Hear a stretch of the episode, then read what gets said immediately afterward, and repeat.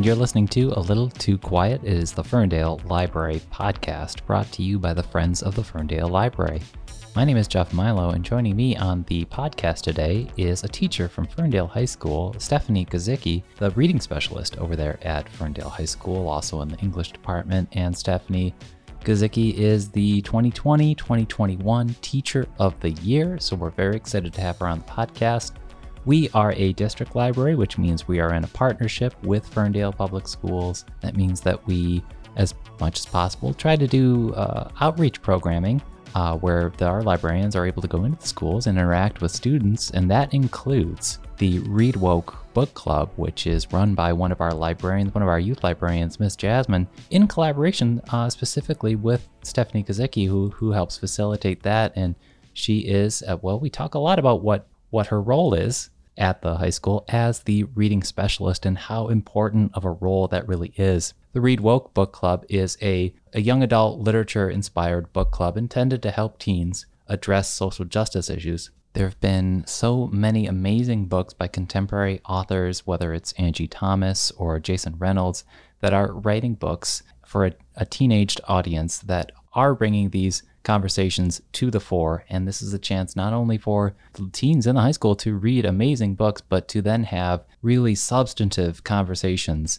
really engaging conversations about the subject matter that's addressed in these books. And they do so with our librarian and with Stephanie Gizicki. So we're just here to talk about, uh, among many things, the Read Woke Book Club. We also talk about the Ferndale Literacy Project, which is an awesome initiative. We'll be linking to them in the in the show notes. We talk about uh, how two things that are kind of surreal, just enduring the pandemic and what it was like to be a teacher during that time, and a bit of the uh, surrealism of being awarded uh, Teacher of the Year and what that means. But uh, Stephanie definitely gives a shout out to uh, the entire staff at not just Ferndale High School, but in Ferndale schools in general. And as we're here on the pod, we're just really, really glad to have this partnership and really have these opportunities where we can do these great programs such as the Read Woke Book Club. So what is a reading specialist? We start there with our chat with Stephanie Gizicki.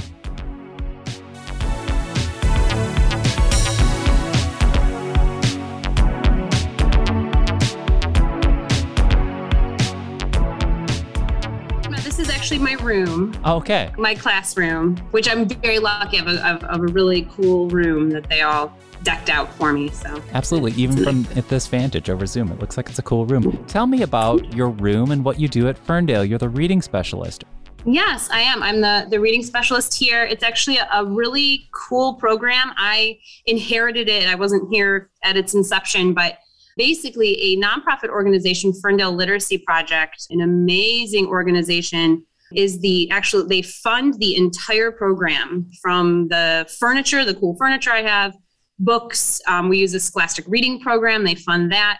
Me, everybody, they come in and do lunches and and all of that. So I'm very fortunate for that. And there in this classroom, when we're doing reading specialist stuff, we um, are helping out kids who are reading below grade level, who need a little bit of extra support to get them up to grade level. We help them with their regular English classes and beyond as well. And then I also teach additionally, in it's called an AVID elective. So it's actually a college and career readiness elective that kids can take that helps them with college and career exploration, getting ready for college, taking rigorous coursework, things like that. Awesome. I was going to, you know, pretty much start off by dating myself, being born in the mid eighties and going to the high school, the tail end of the nineties. And I don't remember encountering a reading specialist. I don't, and I, I haven't done my folks research pre-podcast here. I don't know how new this position is, or even just this this idea for public schools, but I think it's wonderful. Can you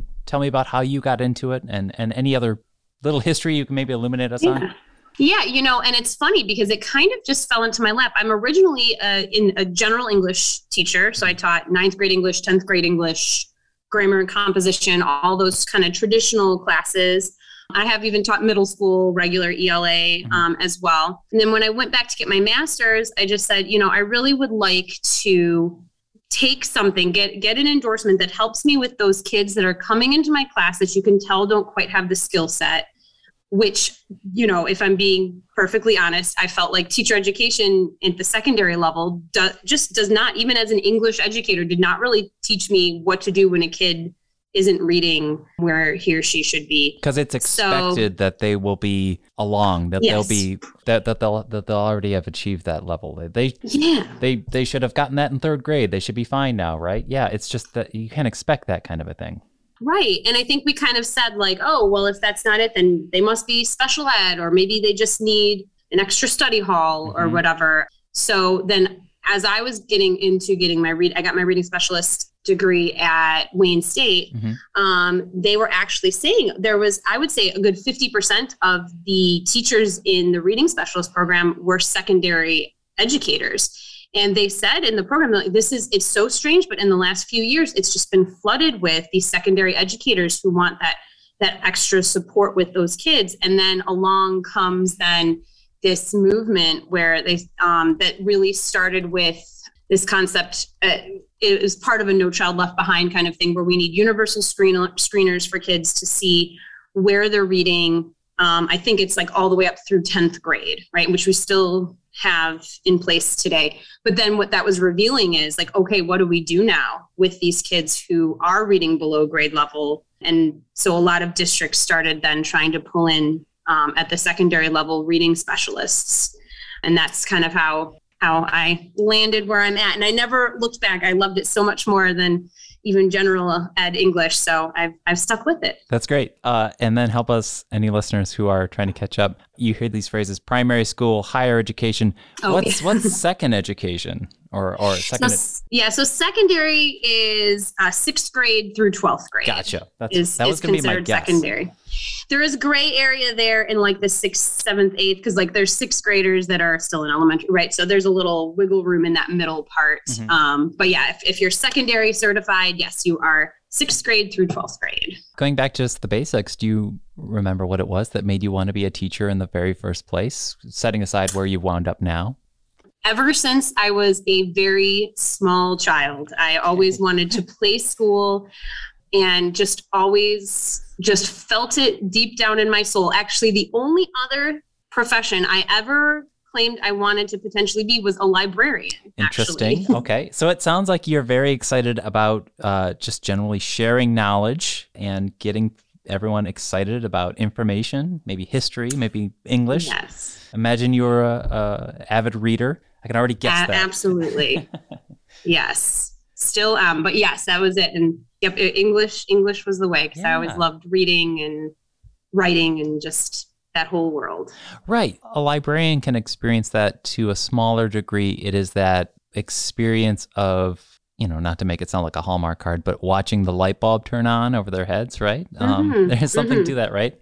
But it is so interesting to, to be getting into this area where we need reading specialists now, because it just seems like rather than, as I was mentioning kind of earlier, just kind of making a blanket statement about students or saying, well, they should be far enough along by now, or if not, maybe we'll just give them more study hall. Actually kind of looking at what could be the most proper prescription to help this kid, whatever kid is out there. I just think that the the sensibility has evolved, I guess, or, or we're just more sensitive about it. Or, you know, uh, but you've been in the teaching world. What do you think? You know, I think part of it really is this idea of really inequity in education, right? Yeah. I think that we, of course, you clearly see the inequity in like who is behind in their reading.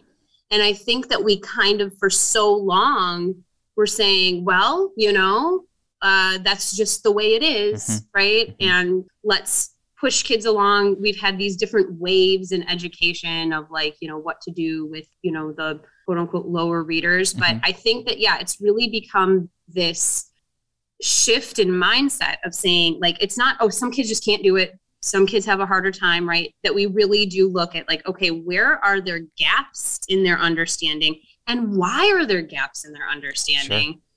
And, and obviously I'm sure everyone's heard about all the stuff they're doing at the primary level, right? With the third grade reading, which is all, that's a, quite a big controversial thing as well. But, but then also saying every kid deserves to just get what they need. Yeah. And although I by no means think that, that schools are, are totally even close to there yet, but I do like this concept that like schools should fit the students' needs and not the other way around. Students shouldn't have to just come in and and do whatever the what we've always done in school mm-hmm. type of thing.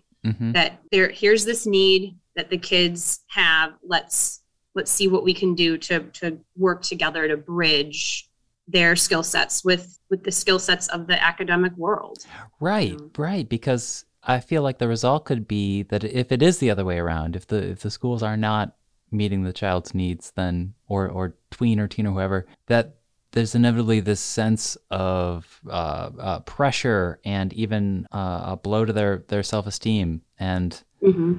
this is not the time in their life when they need any extra pressure. So yes, uh, it made me curious, does, you know, and maybe this is too abstract, but does the, the any elements of, you know, uh, media literacy or information literacy kind of creep into to your terrain as reading specialist? Because I just think that, you know, you're seeing kids getting smartphones as young as ten and eleven. So they are encountering text and, and words and everything, not just in a in a school book as it as it may have been in the early nineties when I'm, you know, dating myself. But um, yeah.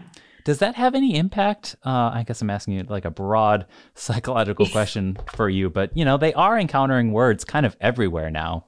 Media mm-hmm. is everywhere in their lives. Does that do you kind of encounter that in your in your terrain? Yeah, absolutely. And and I think that that's really like a, a big eye opener for me as um, and what what I really loved about um, diving deeper into becoming a reading specialist is just this idea. We we all carry literacy skill sets with us.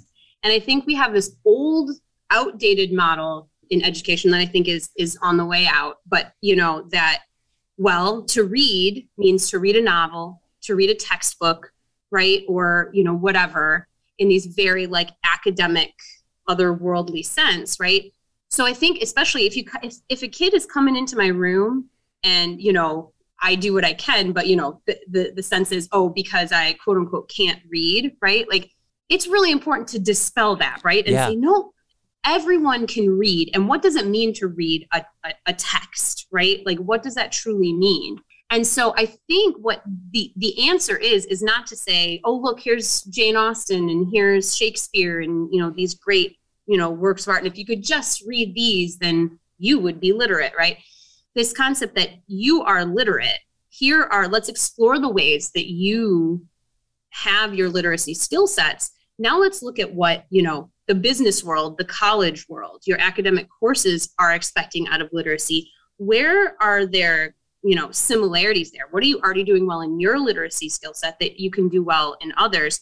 And then where might we see some gaps that we can help really explicitly fill in so that now you can hang in any kind of literacy situation? Yes. Which is tricky, but can be pretty, you know, that confidence booster mm-hmm. to make kids then want to grow. Yeah. And it, and th- it also comes down, doesn't it, to comprehension and then retention. And I'm getting into to the reader's brain here, but in in the library world, we often, and, and this might be too far afield from where, where we're talking about with, with what you do, but in, in library world, we talk about how listening to an audiobook is reading if your brain is mm-hmm. taking in those words, retaining them, comprehending them, uh, getting the story, uh, resonating with the characters, or if it's nonfiction, Are you are you learning something when, when you're done listening? And that is what really what they're going to need in when it comes to college later, is that college always wants you to prove, well, what did you learn from this text? Then they're going to have to use their, their lexicon to express themselves. It's so vital what you do, Stephanie. Oh, my gosh. You know? Well, thank but, yeah, yeah, but, yeah, I do. It retention, is... comprehension, that's so important, right? Yes. And really, and, and that's exactly it. So even if kids are coming in where they do need maybe some like help with decoding and reading words and, and, you know, actual like vocabulary, but then also using those other forms of literacy and media to then practice and sharpen those critical thinking skills yeah. so that, you know, when they are encountering texts in that broad sense of the word, right? Anytime you're making meaning, that they can think critically and think for themselves and create new ideas from it. Sure. Um, and not letting any sort of potential gaps in being able to understand the words on the page to prevent their brains from expanding in, in that other sense as well.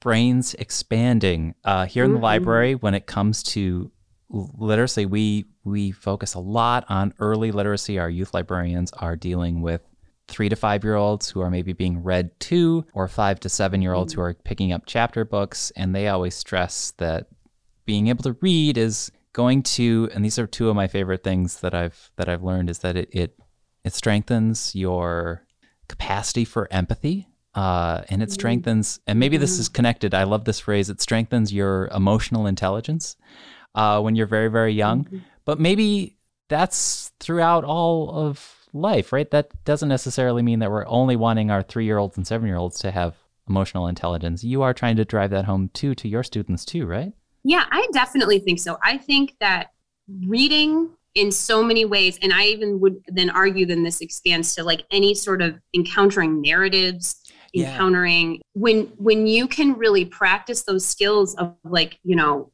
learning something from it, right? Being able to experience something, because we, you know, even if you're watching a movie or a T V show, like there, those are still skills. You can watch a T V show very detached and and thinking of it very surface level. So if you're able to practice, like, how can I empathize with this person? How can I like see how their life is different from mine? But then also, what are the similarities as well? Then what what a world that is for you, right? Like you don't have to travel everywhere and meet everyone to be able to experience, you know, so many different worlds. Exactly. And to deprive kids of that is, you know, to to not help them have that skill just, you know, is so sad to, you know, like it, it can be such a more fulfilling and enriching time at, at any age, as, as at my age as well. I'll read a book and really, truly learn a new perspective in the world. Oh, that's great. Uh, I feel like I could talk to you about uh, being a reading specialist for an hour, but I do want to shift gears rather abruptly to something completely mm-hmm. different. And that is that you uh, you partner with one of our librarians, Jasmine, and, mm-hmm. and she's been facilitating this program called Read Woke, which is uh, a book club. And it is specifically focusing on, well, stories that can really illuminate issues around social justice. Can you talk a little bit about that? I guess, first of all, how that partnership came together and uh, and what you uh, just how you feel about that book club. We're really excited about it in general, but tell us about Read Woke. Yes, it is just one of my favorite things I get to do as an educator, actually. And Jasmine is so fabulous. Um, and I'm even trying to think of when we very first met. But high school teacher, especially an English teacher, um, we do have a partnership with Ferndale Library. We're a and district library. So mm-hmm. amazing mm-hmm. to, you know, come and help out with all of that. And anytime I'm trying to get a book for a student that I, they, oh, they really want a book about that. So we have had a, a strong partnership like that for a while. We even did uh, an after school club and, and some other things as well. Um, but then I know, yep, ja- uh, Jasmine and I have been doing the Read Woke program here since I think about maybe two thousand eighteen, I would say. And so it is a book club for students, um, specifically with uh, novels and texts around social justice. Um, so we've read novels dealing with police brutality, homelessness, and um, and you know veterans' rights. Oh, yeah. um, we've done additionally uh, like sh- collections of short, stor- short stories and poems, and like all different kinds of texts, always with that lens of you know lifting up marginalized groups sure. within it. I think it's also worth noting that, and again, I'll just keep putting myself up as an example of how schools have, have evolved really, you know, and I was reading just still the classics that that's all I was able to be exposed to in a, in a high school English class. And these books that you focus on in this book club, I think it's worth noting that they are ninety-nine percent of the time, if not a hundred percent of the time, contemporary novels, uh, contemporary voices. And that's also a reflection on, you know, being able to talk about this in a book is something we've only seen come up in the last decade. So that would not have been there when I was in, in high school. But I think it's so amazing in a way to, to have kids being exposed to um, authors who are writing books right now, today, as opposed mm-hmm. to nineteen thirty or eighteen ninety. Um, I can't actually articulate what I find so exciting about that, but you get, get what I mean, though? That, oh, that tangibility to the present, I guess. Yes. And I think that that, that is what's exciting about it. Um, and especially that the kids that we have gotten involved in it, you know, we're, this isn't just the A P literature student who can craft a, an amazing thesis statement. These are a lot of kids who are really excited by the concept that here's a book with maybe a, a kid who looks like me on the cover. Representation, yeah. You know, by an author who might look like me and is telling a story that is so relatable to my life. Mm-hmm. Um, and I think that there's something really special about that, especially not just like the, the, the fact that these books exist, right, but the fact that they're being lifted up in a, in a book club that like, hey, here's a book that's important that we want to read together and talk about. Um, and I know one of the, I mean, just every time we get together, uh, you know, I'll, I'll go home to my husband and just gush like about how exciting it was to, to hear these just brilliant insights from these kids. Um, but I remember in particular one time when a, a kid just said, who very much would not consider himself a reader and kind of got pulled in by a friend, but, you know, decided, and he just said, I've never read a book where the kids talk like me. I've never seen that. And it's just like, yes, but the way you talk is wonderful and right, valid and worthy of storytelling. But if you are only exposed to those classics, then, you know, it's kind of, it's sending that clear message that like, okay, well, you know, your story is not necessarily one that needs to be told. If all of these, if all the other examples around me are stories of, of one very specific kind, then hmm, I guess not, not me. Exactly. So that's, That's what I love about. That can be exhilarating when you encounter something like that on a page and a character is talking like you. That, that can be exhilarating. And I think it's worth noting that, you know, in the last ten years, we're able to have these books that are addressing social justice issues. Really, in the last fifteen years, especially, the whole Y A book industry has exploded, you know, mm-hmm. harping again on my own life's example that seemed like if you wanted a Y A book that tapped into teen angst, it was like, well, uh, Catcher in the Rye, Outsiders, or The Chocolate War. Um, and that's all you had to go on. And it, I feel like now every year there's twelve or more Catcher in the Rye quality. Forget Catcher in the Rye. Sorry, J D Salinger. But just like surpassing that, we're just having just modern masterpieces uh, uh, crafted all the all the time. You know, John Green's just the beginning. Yes, I do. And and I do think the quality of literature that's out there is is really heartwarming because it is so easy now comparatively to find books that really speak to kids who are tr- not traditionally, you know, excited about reading, but then they can be because of the subject matter.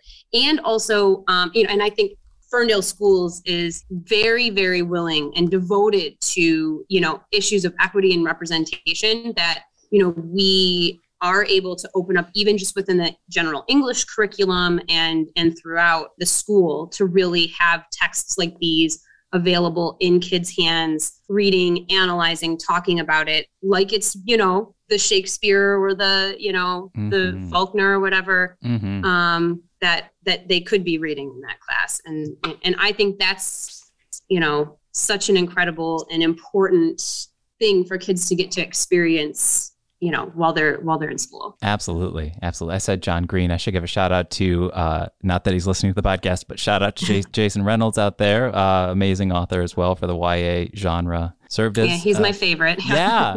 I should yeah. note, um, you know, uh, served as national ambassador for young people's literature. So that's what's so exciting. We are very much in this uh, Jason Reynolds era, which is just mm-hmm. fantastic for Y A literature. So, yeah, you know what? Something else while I have you on the pod, it's some, something I'm always curious to ask uh, teachers. It really has not been a quote unquote normal two years. Um, but, uh, you know, and the experience has been different for everyone, but we had to, you know, we had what? A year plus of virtual, we got back to in person.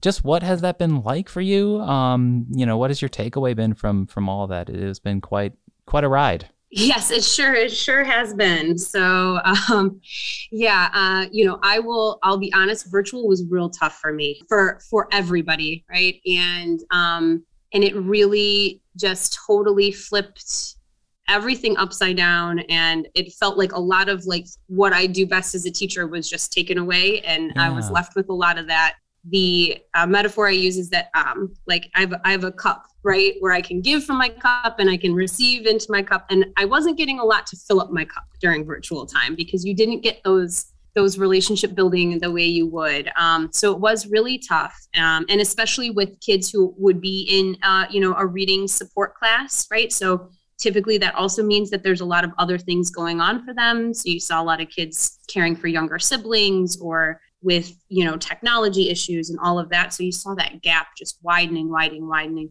And I think it's really refreshing and, and, um, and courageous how kids can come back here. And they really are so self-reflective of how they were on virtual learning. They'll say, you know, oh, I was really not good at this. It was, this part was really tough. I did all right with this. But they knew they that it was a struggle and it wasn't something that kids were developmentally ready for to yeah. be able to manage their own time and learning. Oh, you yeah. know? I have to imagine it had to be a very reflective. We should like we could interview any student and I'm sure we would get an amazing story because it had to had to have been a very reflective time for them, too. It was just them at their own laptop in their own room. They're not connected to their friends. They're looking into a Zoom. It just sounds. Oh, I don't even want to revisit, Stephanie. Oh, you know, it's just. But I'm I glad know. I'm glad things are back in person. And just just to switch gears into an even, even more positive note, I think I should say uh, congratulations, Teacher of the Year. What's the story there? Thank you. Uh, you know what? I, I I don't even know. It was, you know, just something that was so um, grateful. And, you know, speaking of filling up my cup, it was after after that kind of year. I think every teacher out there put in more effort than they ever thought was even possible. Um, so it was super special to be able to be recognized in that capacity. Um, you know, although I truly do feel like it could have gone out to the entire staff because it was it was a rough time um, for everybody. But um, but yeah, it it was something that will that that made me smile and cry at the time, and definitely has um has warmed my heart and kept me going even even as we're back here and, and things are still not quite normal, you know, to feel like my my my efforts were appreciated. So but thank you very much. Uh out of curiosity, was it because you said you were kind of reading specialist but also English, did they delineate what it was for or just all encompassing for what you do? All encompassing. Yeah, no, they didn't they didn't specify. So that's great. Well, Stephanie, uh, thanks so much for being on this podcast. It's been wonderful to talk to you and pick your brain. And um, I hope I didn't reference my past as a nineties high schooler too much. Uh, probably did, but I really appreciate it. I'm right you. there with you. I think we, we might be the exact same age. So I, I, I really connected with you on that one. And I think one other note I wanted to say is that it is, it's, you know, but we're very excited to be a district library where we have this opportunity to have a partnership with, with the schools. And, you know, if anyone wants to know what that looks like, it just looks exactly like what we've been talking about. It looks like the Read Woke Book Club, where our our librarian or our staff is able to enter that building, connect with those kids, meet them there, get them connected to books. And uh, so we just love that opportunity for, for outreach, and we appreciate uh, We appreciate you being a uh, a collaborator in that in that regard. And what I just wanted to say is this podcast comes to an end. Thanks for all that you do, Stephanie. Well, thank you all out there too at the at the Ferndale Public Library. I'm always singing your praises. Thanks so much for all of your support.